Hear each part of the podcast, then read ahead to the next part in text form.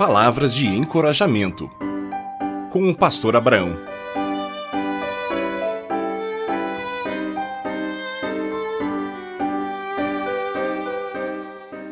Festas. O mês de junho é conhecido no Brasil por suas festas populares e folclóricas e religiosas. E é por isso que escolhi esse tema para nossa reflexão.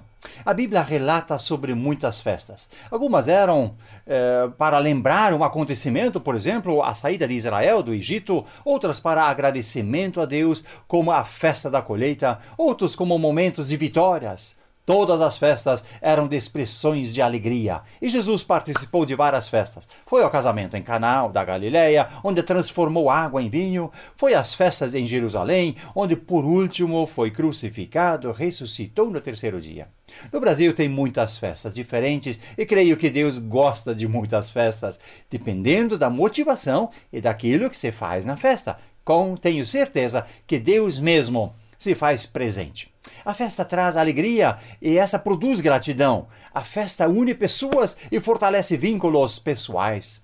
Seja um exemplo de festa que Jesus encontrou para nós na Bíblia.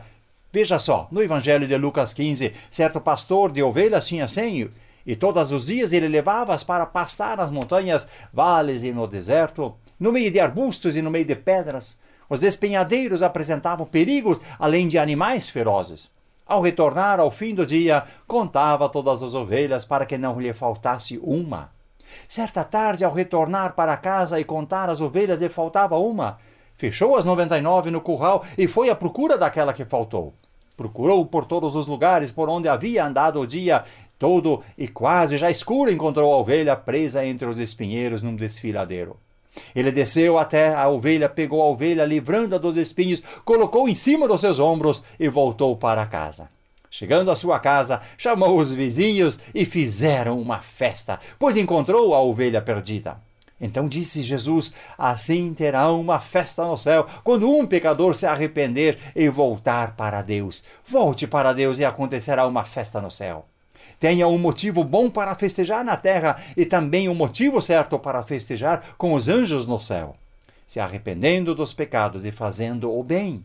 Deus abençoe você festejando contigo em santidade. Lembre-se, todas as festas, que Deus esteja presente nas festas para que ela se torne muito maior. Um grande abraço.